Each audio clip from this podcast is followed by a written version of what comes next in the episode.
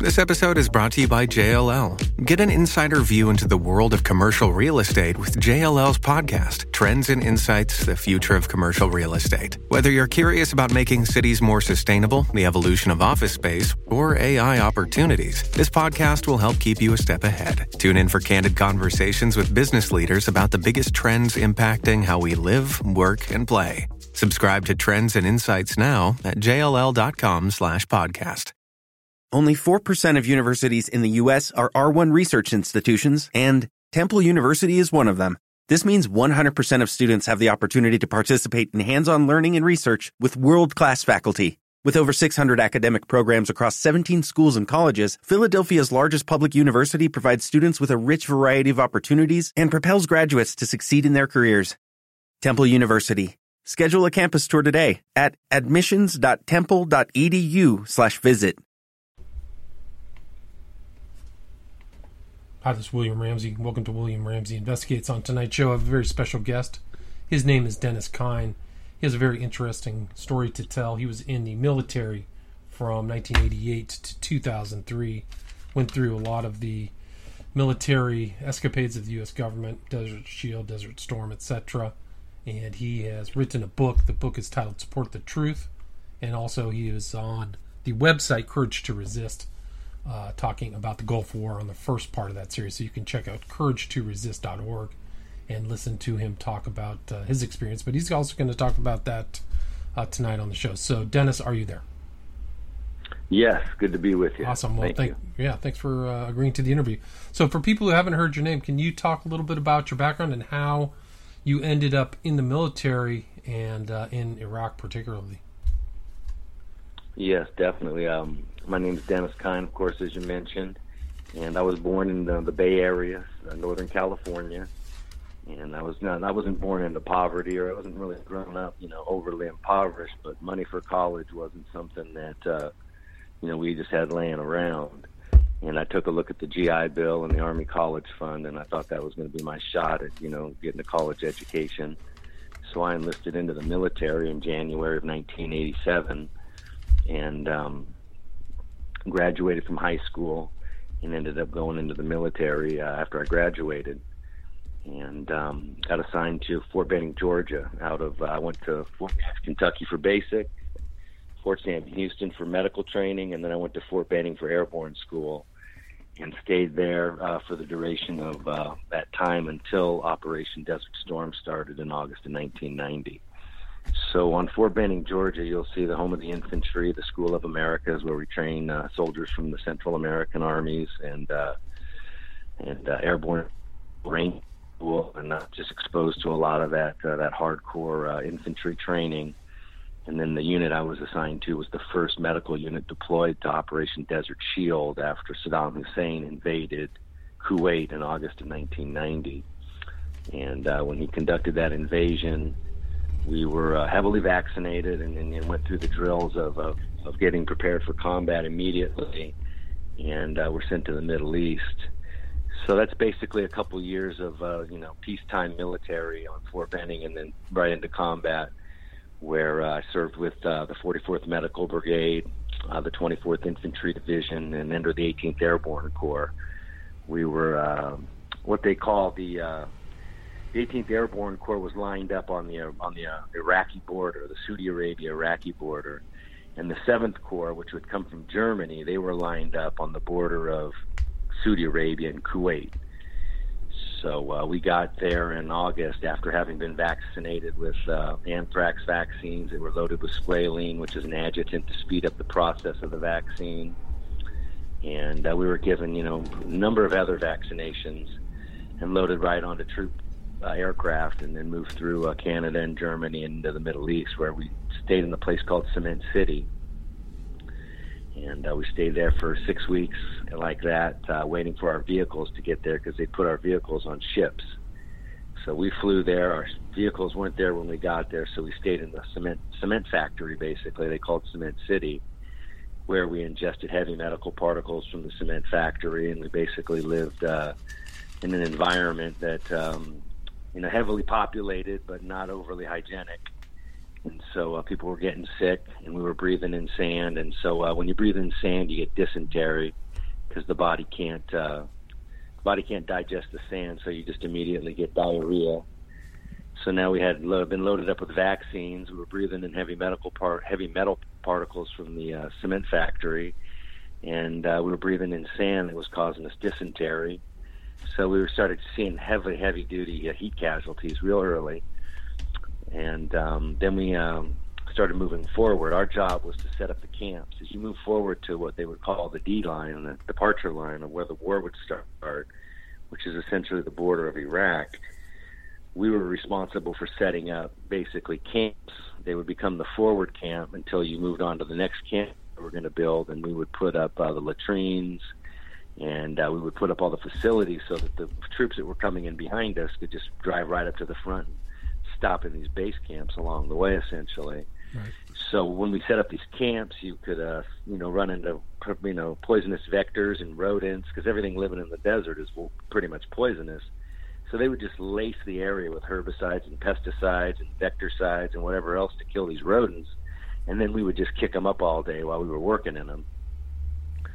So uh, we were just getting exposed to these elements all the way through, and then as we got all the way front line, you know, they ordered us to order, uh, eat what was called pyridostigmine bromide tablets, and uh, would be referred to as PB tablets. And uh, those were intended to uh, block off our synapses.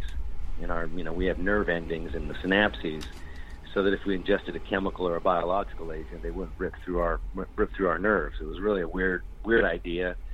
And um, the drug had never been approved by the FDA. Nobody had ever seen it before. It was Dutch made and um, we ate them, and I projectile vomited immediately. My body knows it's not supposed to take it. I was taught that when I was a young man, that if if your body doesn't not want to ingest it, then you shouldn't ingest it. But some of the kids, they thought more the better, so they'd eat two or three packs of these things if they could.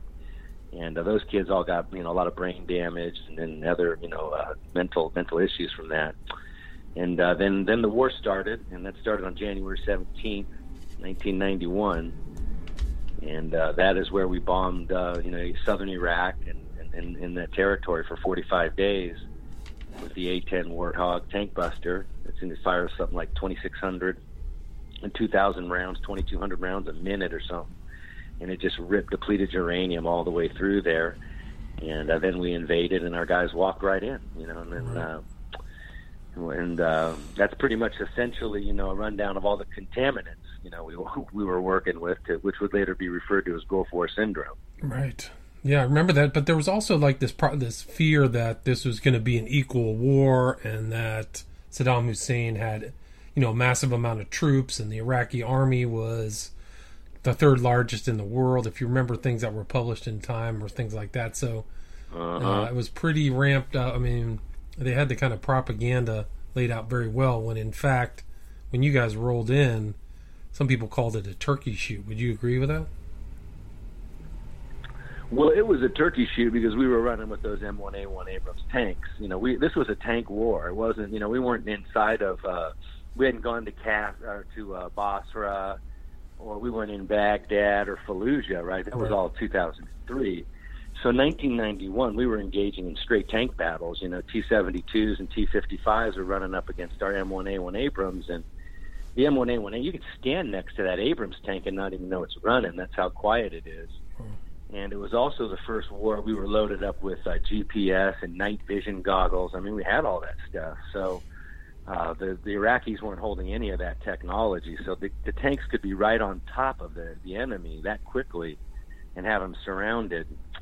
Um, one of the things that you know, uh, you know, the, the the the deal is is that the Iraqi troops had fought in a seven-year war against Iran. You know, the Iran-Iraq War lasted seven years, and like millions of guys got killed in that thing.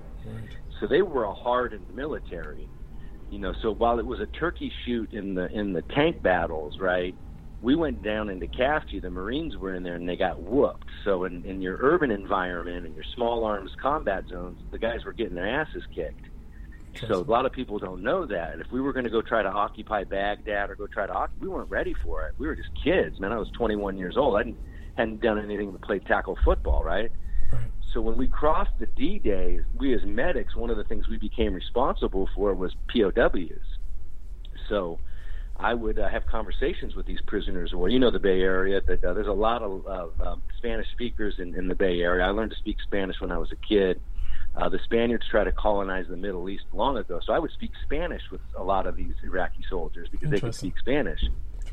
So uh, what I what I found out was a lot of these guys were in their late 30s and early 40s, right? And they were men, and they they weren't afraid, and they were just laughing at us, really, because they knew in the ground battle, if we, you know, we our our, our equipment was solid, but there was no way we were going to be able to take over those cities, and that's the main reason we didn't, you know, when I when I got ordered on January 17th, you know, the war started, and then the invasion came. We were told we're going all the way to Baghdad you troops will be going to Baghdad. You won't know the guy on your left is dead. The guy on the right might die. You might not ever see him again. They gave us the steak dinner like it was the last meal, and we hit the D-Day, right? right. But man, we were running into wadis, right? If you've ever seen the uh, the Lawrence of Arabia, Lawrence, and he's, he's done in that quicksand, we always called it. Mm-hmm.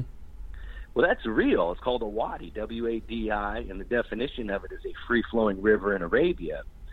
So the Euphrates River runs right down from Baghdad all the way, you know, all the way down, and these wadis kick off of it. And we were just getting sunk, sunk in them. Our, our vehicles were literally just going in there. So now an A1A1, M, the M1A1 tank is amphibious. It could move through the sand and the water and all of it, but our trucks that were bringing the, the, the water and the fuel and all that couldn't. So there was no way we were going to make this assault all the way to Baghdad, and that was is what they later on referred to as the end run, right? Mm-hmm. so all, all they did was change their, their their the story of, of what really happened, which was our incompetence and our lack of intelligence. Didn't didn't tell us that we could even make it through these these wadis. We made the right turn, and we ran into what was later referred to as the highway of death. Right. Because what we really thought we were going to do was get on that highway that runs right up and down the river. It runs right up and down the Euphrates like that. They run together. We thought we were going to get on that freeway and drive to Baghdad on the freeway, but we had already melted it with the uranium, and there was no way we could do it. So that's why the ceasefire got called. Interesting. And it was what kind of a grand kind of pincher movement, left to right, kind of encircled the troops in Kuwait, headed by Schwarzkopf, right? Was that kind of how? Well, that's worked? how. Yeah well, that's how it would be penned. But you got to mm-hmm. remember now, the most important thing about bringing Schwarzkopf into this conversation is that Schwarzkopf didn't want to invade. Schwarzkopf had always built a, a military position there that was to defend Saudi Arabia. That was his whole position. It was never to go on the offensive. Gotcha. He had been his father was the general in the Middle East, and he became the general. He was like royalty in Saudi Arabia and uh, and he wrote a book called "It Doesn't Take a Hero," which basically explains everything. He really did a great job of it, and I think it also explains why he didn't run for president. But he was telling Bush, he's like, "Look, we do not want to fight these guys. This is a million man army, and they just got done fighting seven years, and they're bad. They're tough." And so he said, "I won't do it unless you bring me the matching army to match up with them. There's no way we can go on the offensive, you know, with with what we're setting up here." So that's why it took eight months to actually invade. We started in August, but it took us eight, it took us all that time for Schwarzkopf to get a military he felt could get the job done. And um, so when we went on the offensive, Schwarzkopf, I don't think he'd ever devised a military strategy to go in. You know, I don't think he was. I don't think he was very prepared for it, and um, I don't think he really wanted to. I don't think his heart was in it either. And I think if you ever read his book, you know, it doesn't take a hero. He's basically saying the 24th Infantry Division was the front line, and that was the division I was in, and and I can, you know, from my experience, I can tell you, man, we were not really prepared to take care of it, and still, you know, 12 years later, and now what, what are we talking about? 30 years later, we still right. never really got the job quite done, you know. Yeah, it's, I mean, but that's really the kind of seed or the thing that started off the real Iraq War in 2003 was that whole situation of supposedly goading Saddam Hussein to invade Iraq, uh, Kuwait, excuse me, and then you know George Bush Senior grandstanding and saying this shall not stand, and it's kind of like right. they were stuck. George Bush stuck himself into a, uh, a war situation. Would you agree with that? Oh yes, and I think if you if we do the retrospect, you know, being an oil family, and uh, I think Saddam's plan at the time you know, he had a justification and he explained it why he invaded Kuwait, but he was also trying to get ready to take the oil off the dollar too. I think he was going to go put it on another standard, and there was a whole nother conversation about oil. Very, it was the beginning of these oil conversations. Kuwait was slant drilling into Iraq for oil, and Right. um, there was in there was a Kuwaiti uh, Amir's niece who came and testified in Congress Right. That's that famous. the Right? Iraqi soldiers. Yeah, she was. In, they were in the hospital. They were ripping out the incubators and killing all the babies, and Congress fell for it. And they're okay, man. We got to go in there and save the babies. But that later came out to be fraud. You know, that girl was not even anybody of anybody, and it was just a total smokescreen. Yeah, I thought she was related that- to one of the ruling families in Kuwait, and she was a great actress. Like, No, no, I think she had the the family connection, but I don't think. She, but her evidence in terms of the uh, yeah, totally the incubators was was faulty. Yeah, I think you're right too. I think it's, it was totally fake. I can't hear you. No, it was totally fake. You're right. Can you hear me now? Yeah, yeah, I. Yeah, you're coming in a little louder now. Yeah. Um. So then, so you made it into you know there was a ceasefire. Then what happened? And I mean, there's such a long story about this Gulf War syndrome. So many people came sick. There's hundreds of thousands of people, uh, military people, who came down with all kinds of different strange ailments. Can you describe that? Absolutely. Well, yeah, and I'll tell you if you want to watch the documentary, it's called Beyond Treason. Joyce Riley did it. She was a, a real, you know, kind of a deep, deep diving journalist, like or investigative, you know, uh, reporter kind of person, kind of in the vein of the stuff you're covering. And um, she did a documentary with William Lewis, and it basically outlines uh, uh, all of the, the types of experiences that they've done on the soldiers in terms of um, you know, uh, you know, the vaccinations to the depleted uranium to the bromide tablets. Shipping can make or break a sale, so optimize how you ship your orders with ShipStation. They make it easy to automate and manage orders no matter how big your business grows. And they might even be able to help reduce shipping and warehouse costs. So optimize and keep up your momentum for growth with ShipStation. Sign up for your free 60-day trial now at shipstation.com and use the code POD. That's shipstation.com with the code POD. And um, the the soldiers' experience really was right from the beginning. You know, one of the ones that people don't know that happened to us back then was that they call it a, the term is used stop loss now. But when I when I was when I was stop loss, it was called involuntary extension. So I was scheduled to to elapse my service in January of of 1991. That would have been my my I would have been up for my three years of service, active duty, and they involuntarily extended me for as long as they needed me, and that was something I had no idea was even possible when I was at the recruiter. Um, so that's a lot of times, you know, they they don't really tell you what you're getting into, but when you do enlist in the military, you enlist for eight years. Everybody does. It's just you do three on active, and then after that, you have five more you're obligated for if they need you. They just don't make that real clear in the recruiting station. Interesting. So I was like, "Whoa, whoa! What do you mean? I'm supposed to get out? You know? What do you mean I'm not getting out? Hell no, you're." And then then somebody explains to you how your contract works, and you go back and you look at it, and it says, "Whoa! It does. It says eight years right in this thing, man. How did I?" How did I how did I actually miss it or you know you just feel so used and lied to by then that uh you know the war hasn't even started yet right um, right. so you're really you're losing faith in your whole the whole system. But the the deal is is when you're in a combat situation, all you got are the guys around you, and you just try to survive it. But um, you know, uh, when I came home, I was I was against the war when we were in it. And I've been against the war, you know, pretty much my whole life for the most part, just being from where I'm from.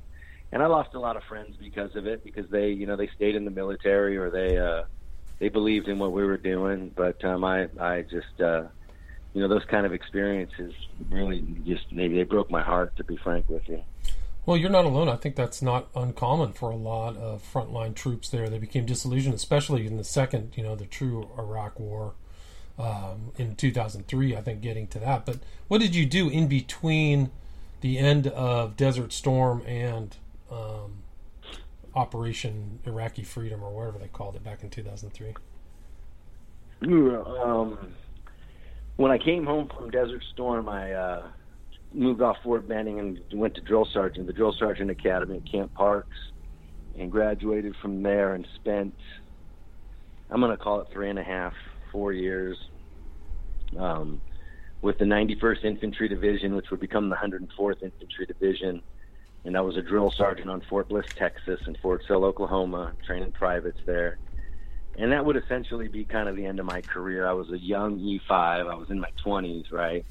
And I volunteered for drill sergeant school, which is not something most people do. And um, I went in there as an E5. I was real young, and I, and I was the only one with a combat patch on my shoulder. And then I, then I started watching them abuse the privates, and I was like, "Whoa, man, you're going to abuse these guys. This isn't going to do anything for them in combat." And so I kind of was like a Serpico of the drill sergeants, right? So that just wrecked my career for real. You know, I was like, "Wow, I'm really done." But when, I was still, just, you know, messed up and, and a believer. right, but when you during that drill sergeant, would you agree that they were doing that to break down the troops to make them more malleable? Because I remember a study that happened back in World War One where a certain proportion of the soldiers that went to Europe would not shoot. And they instituted things within the armed forces to make them more aggressive or more willing to follow orders to shoot the enemy. Do you think that that that uh, basic training and the subjection of the drill sergeant to the troops is is furthering that goal? Oh yeah, I mean you set me up perfectly. So uh, Lieutenant Colonel Grossman, Dan Grossman, wrote a book called On Killing, where he basically outlines specifically what you just said. And um, he was a uh, he was the he ran the ROTC program, and he was a psychologist professor at the university he was at, right? Mm-hmm. And he said that just like you said, in World War One, the the soldier would not go down range, less than like well, I think one percent or something. They said would go down range and engage the enemy and, and fire at him and kill him because the human nature is not to kill people, right? Right. But by the time Vietnam, the Vietnam War had hit, and they got these automatic weapons, and they got this psychological stuff going on in basic, they uh, he basically indicates in his book. He says, "Man, they're using uh, Pavlovian techniques, they're using Skinner techniques, all the stuff they've been studying on the human mind for years." And Milgram, you know, which is basically authoritative uh, right. studies and um, and no no lie, man. I mean, you'll start seeing it uh, immediately. And and remember, I'm a young kid. I'm I'm playing a lot of this back now at 51 years old. But back then, I didn't realize I was the bell in the Pavlovian study. Right, the drill sergeant is the bell. We're the one yelling kill, and then the other guy goes kill. We yell kill. They yell kill, and we ring the bell, and they salivate. Right, so right. Well, the Mil- the Milgram experience, you know, like, yeah. yeah. the Milgram uh, experiment of administering pain is almost like something like the military where the overseers tell you to just keep inflicting the pain you know? It's almost like a perfect metaphor for a frontline troops somebody telling you over there to go out and kill. People don't know that. That's the oh, experiment. oh, yeah. yeah. the experiment where the psychologist yeah, says just keep administering the pain even though the guy in the next room is screaming all the time. So anyway well, that's what you're describing is like what Darrell Anderson. He was uh, he did a tour over there, got a Purple Heart. He said, "Man, I had a sergeant right next to me telling me to shoot these people in a car." And he's, I mean, it's all happening right in front of him. He elects not to. He says, "I ain't shooting them." And then it turns out to be a, mo- a woman and a kid just coming through their checkpoint. And he's like, "Look, Sarge, that those people didn't need to be dead." And he's like, "But I told you to kill them," so he was in trouble, right? Right. And um, he became a resistor, and they tried to send him back for a second tour. And you know, he went to Canada, but just that experience for a young man who his, his situation was he came right out of basic training and went to the battlefield. So basically, when you're in basic training, you're a trainee, and then they sent him from trainee to combat. That's not he's not a soldier yet. They say it takes two years to actually develop a soldier. He's just still a trainee, and they got him over there. Luckily, he hadn't been overly programmed, and he's like, "Man, this is nuts." But it's that that, that time in garrison, the two years on Benning, I'm telling you about, that made me the hardened soldier. But when they just send trainees off to the battlefield, they usually run into a lot of problems with them over there. Interesting. So, how long did you spend as a drill sergeant? Um, I lasted a, I'll say, right underneath two years. You know, struggling all the way through it before I uh, I transferred out, and then um, then I went into the uh, the reserves and uh, the ready reserves, and then I made it all the way into a national guard. I'm a guitar player, and I uh, I wanted to keep my uniform. I wanted to stay in the uniform. I don't know why, but I said I'm gonna go try out for the army band, uh, the 91st Infantry, which I've been in. They wouldn't take me, so I left the the the military, the army component went to the national guard component. I was in the I was a guitar player in the army band, and then they reinvaded uh, Iraq in 2003, and they were telling us that hey, you, you musicians, you're going to be military police and guard POWs when you're not doing a gig at night. And I was like, you're out of your mind. I, I had to be a POW guard when I was a medic in 1991, and I don't even know what you guys are talking about. And I uh, made a deal with my commander. Um, he was a chief warrant officer because the chiefs are the commanders in the bands. We don't have you know full blown uh, officers. I said, "Man, you don't want me to embarrass you. I don't. I don't want to embarrass you. You don't need a soldier on your rolls that uh, that uh, is embarrassing. You want you just transfer me. I had six months left in my on my contract, but I was smarter this time around, right? And I said, just transfer me into the individual ready reserve, and he did. And um, I'm so grateful to this day that he did, because who knows what kind of trouble I'd have gotten into or whatever, because I just became an immediate outspoken critic. When we when we went into Afghanistan, I could I'm not going to say I could have cared less, but it, the the tit for tat on the 9/11 and all that, I was like, okay, whatever that is. But when they started going after Iraq, it was when I really woke up and became really, really I was you know I became almost maladjusted. I became almost tyrannical about it because I had watched the 2000 election of Al, you know Gore and Bush, and I was like black box voting, Supreme Court decisions. Right. That doesn't look like the democracy that they taught me. And then when Bush just started manhandling everybody and started sending us off on these crazy wars, and I, I became a very active um, human being against the war. I still had not been educated on the depleted uranium yet. I still hadn't sat down with the chemistry books and looked at it and tried to figure it all out yet at all. That was 03. So I'm 12 years off the battlefield. But I can tell you, in those 12 years, I'd heard stories of guys I was in the units with, in, in, in um, you know, in the desert, because uh, we in, in our unit in our battalion we had the dust offs, right? We had the helicopters that came in and picked patients up Mm-hmm. And uh, some of these guys had skin me- melting all the way down to their bones, and they were telling us it was a skin eating virus they must have contracted. Hello, it is Ryan, and I was on a flight the other day playing one of my favorite social spin slot games on chumbacasino.com. I looked over the person sitting next to me, and you know what they were doing? They were also playing Chumba Casino. Coincidence? I think not. Everybody's loving having fun with it. Chumba Casino is home to hundreds of casino style games that you can play for free anytime, anywhere, even at 30,000 feet. So sign up now at chumbacasino.com to claim your free welcome bonus. That's chumbacasino.com and live the Chumba life. No purchase necessary. VGW, void, prohibited by law. See terms and conditions 18 plus. Lucky Land Casino asking people what's the weirdest place you've gotten lucky? Lucky? In line at the deli, I guess? Aha, in my dentist's office. More than once, actually. Do I have to say? Yes, you do. In the car before my kids' PTA meeting. Really? Yes. Excuse me, what's the weirdest place you've gotten lucky? I never win and tell. Well, there you have it. You can get lucky anywhere playing at LuckyLandSlots.com. Play for free right now. Are you feeling lucky? No purchase necessary. Void where prohibited by law. 18 plus. Terms and conditions apply. See website for details.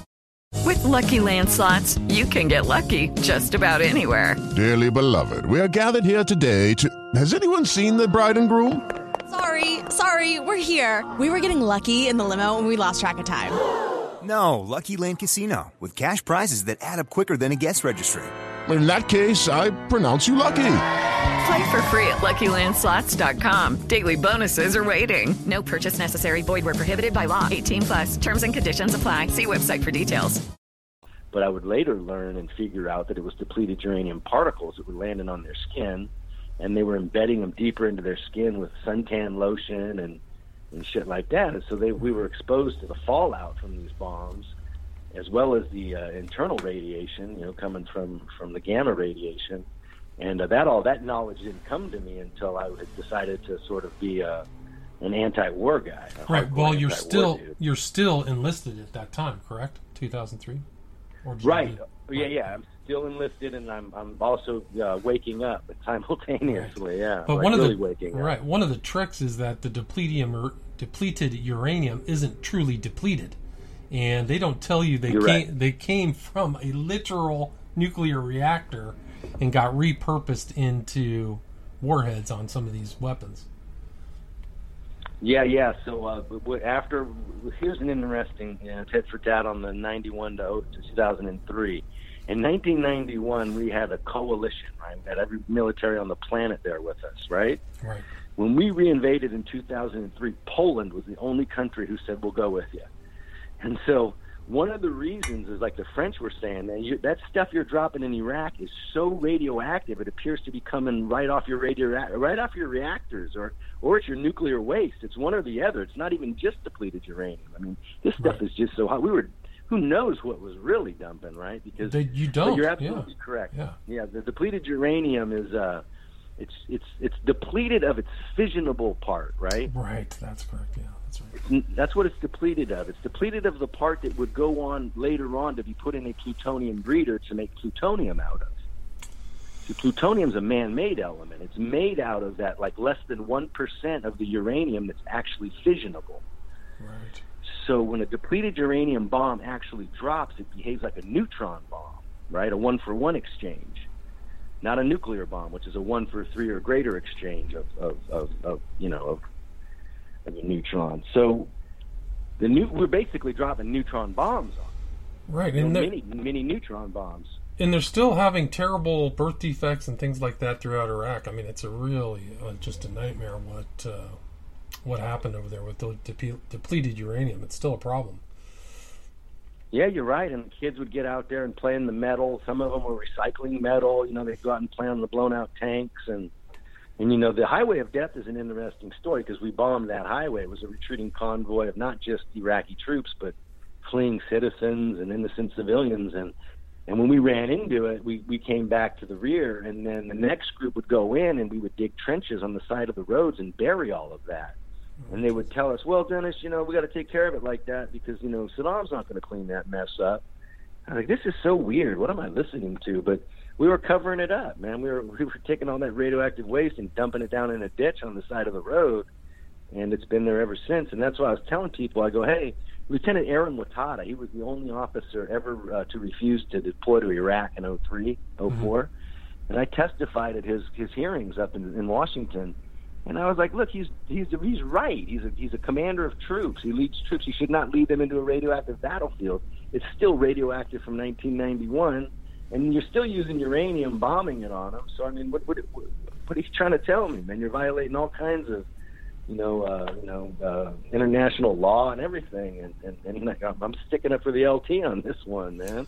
What So, do you, you weren't the numbers of people exposed or people with Gulf War syndrome in the hundreds of thousands? I mean, it was a huge number. Oh yeah, it was huge and it was early on. And uh, you know, I tell people there was a half a million of us on the front line when the war started, and I don't. I'll bet you won't meet three of us in your life. And there was another half a million that went in after us.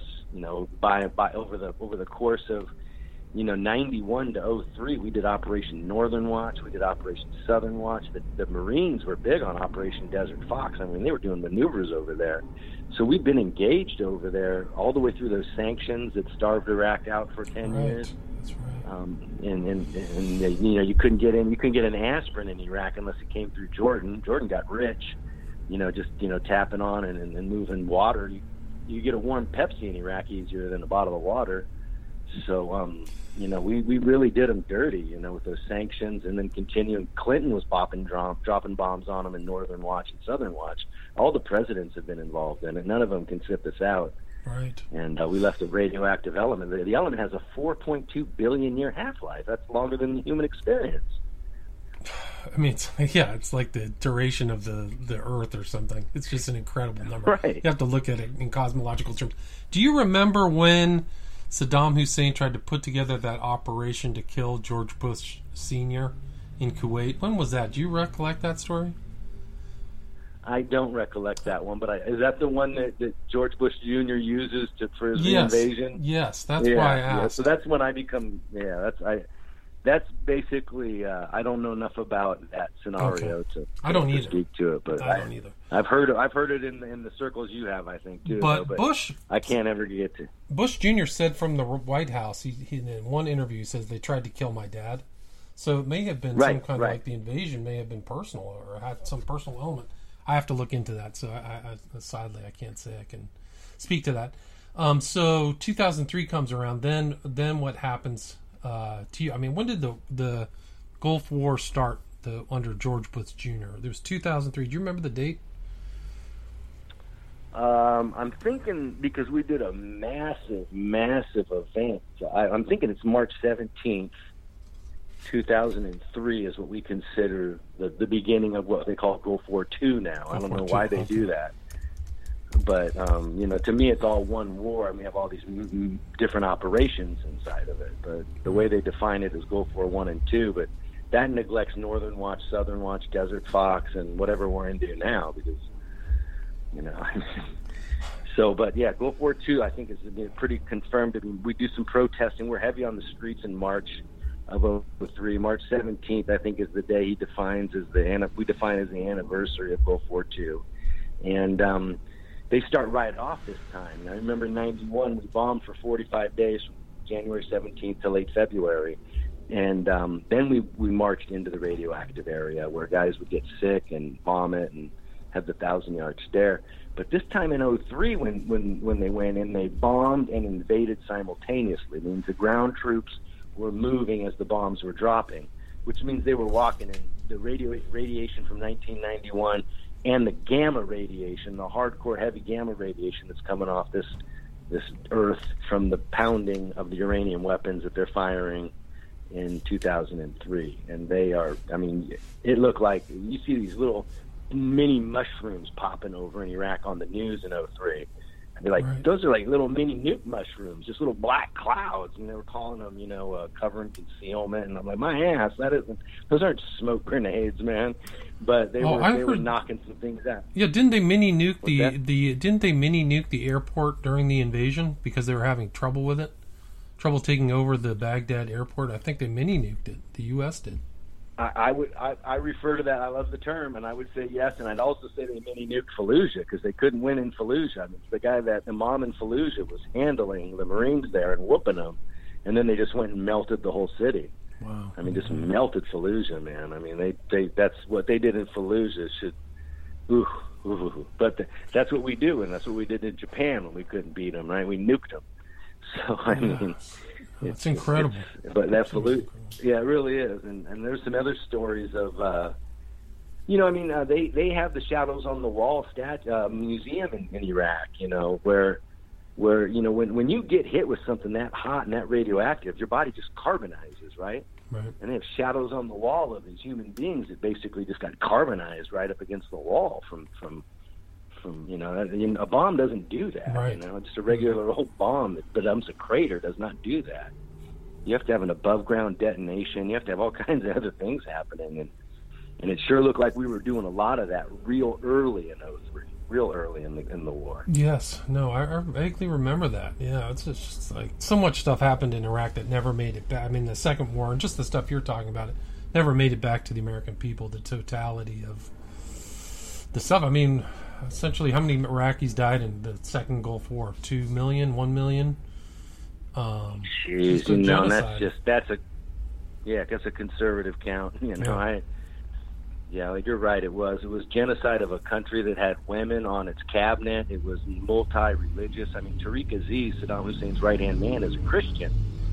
You know, so. um Lucky Land Casino asking people, "What's the weirdest place you've gotten lucky?" Lucky in line at the deli, I guess. Aha, in my dentist's office.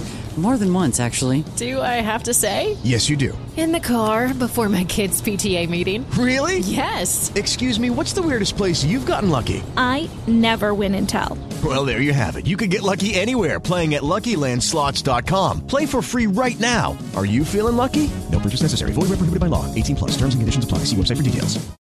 This nonsense. It, it was a Muslim nation that was getting ready to start a jihad against us. Was just horsepucky. Yeah, it was baloney. They were exhausted after seven years of war. I mean, it wasn't like a. I mean, they may have experienced people, but what they bolted up as in Time Magazine or Newsweek was, I don't think, close to the truth.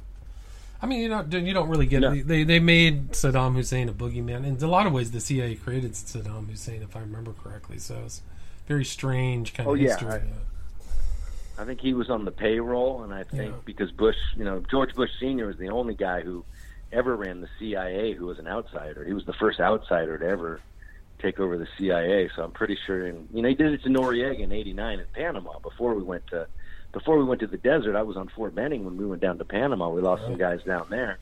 And um, he did the same thing to Noriega. Noriega was on their payroll too, you know. But once they disagree with him, you know, gets taken out. I knew a guy who, I knew a guy who was a helicopter gunner for uh, that Noriega thing. He said it was all covered up, man. He said that they, when they went in, I can't remember the main city of Panama. He said, no, you didn't stop shooting. He said they just had these guns out the side and just shot anything that moved, man. He has no idea Yep. how many people died. Yeah. Yeah. Yeah, and, and then you got uh, there's a movie called Panama Deception, and uh, you got Roberto Duran, the boxer, right?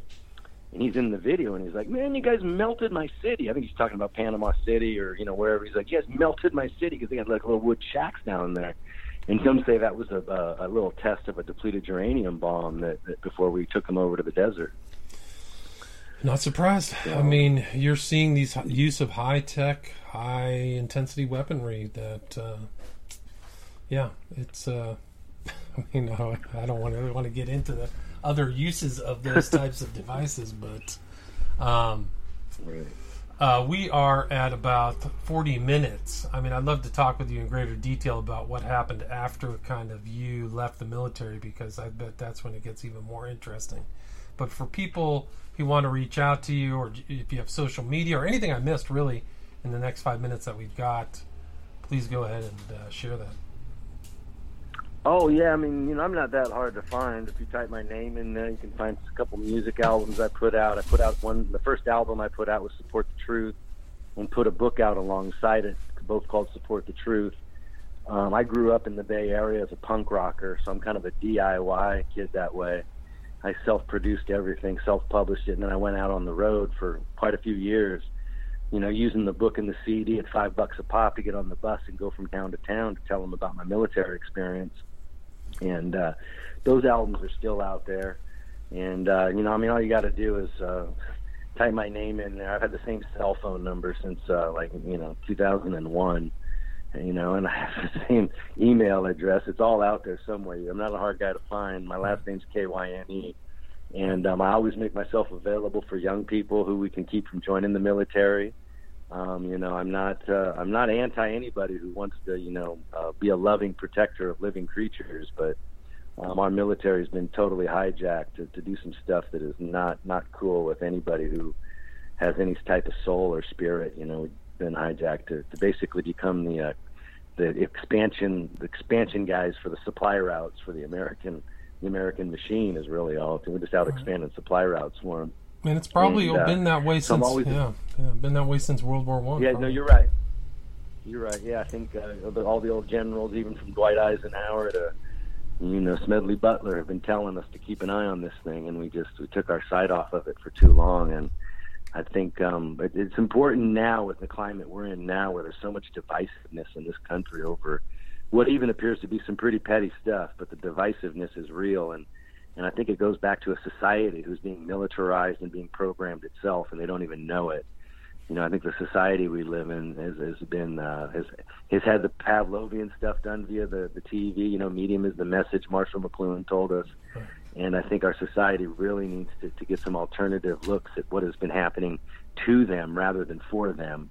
And, if, and that's what I'm trying to help out with now is help people understand that no, you may be intelligent and you may be beautifully educated, but you don't understand what they did to you. You keep thinking they're doing things for you and uh, I'm kind of bent on that that ty- type of script right now. Cool, man. Well, that's a great way to end it. Uh, very, very well said. Again, the name is Dennis Kyne. Dennis K Y N E. If you want to reach out to him, I can get his email address. Do you have an email address, Twitter, Facebook, or are you off social media? Oh yeah, yeah I'm on Facebook and I'm on Instagram Oh, and cool. um, I'm on, uh, you know, and I'll get a web page back up there. I always had DennisKyne.com. It's going to come back around soon. I just, uh, you know, you know how that goes. I do. I do. Very, very well. Yeah. All right, there's man. all kinds of documentaries out there. You can look them up. Cool. And the ones that you mentioned was Beyond Treason, and then the other was. Uh, Well, I mentioned Panama Deception, Panama but I'm not in that one. Okay. But there's a there's Soldiers Speak Out and Baghdad Rap. Um, you know, but there's a listing out there. You know, the IDMB movie site's got all me up there with all my movies on it that I'm in. But I Well, appreciate your time. man. Yeah, I appreciate you your time, man. Message, man. I appreciate the same. Great interview, man. Great information, and you're very well spoken. I'd love to have you back sometime in the future. All right, we'll do it, man. You All have right. a good one. You as well. Take care. All right, Bye-bye. take care. Lucky Land Casino asking people what's the weirdest place you've gotten lucky? Lucky? In line at the deli, I guess? Aha, in my dentist's office.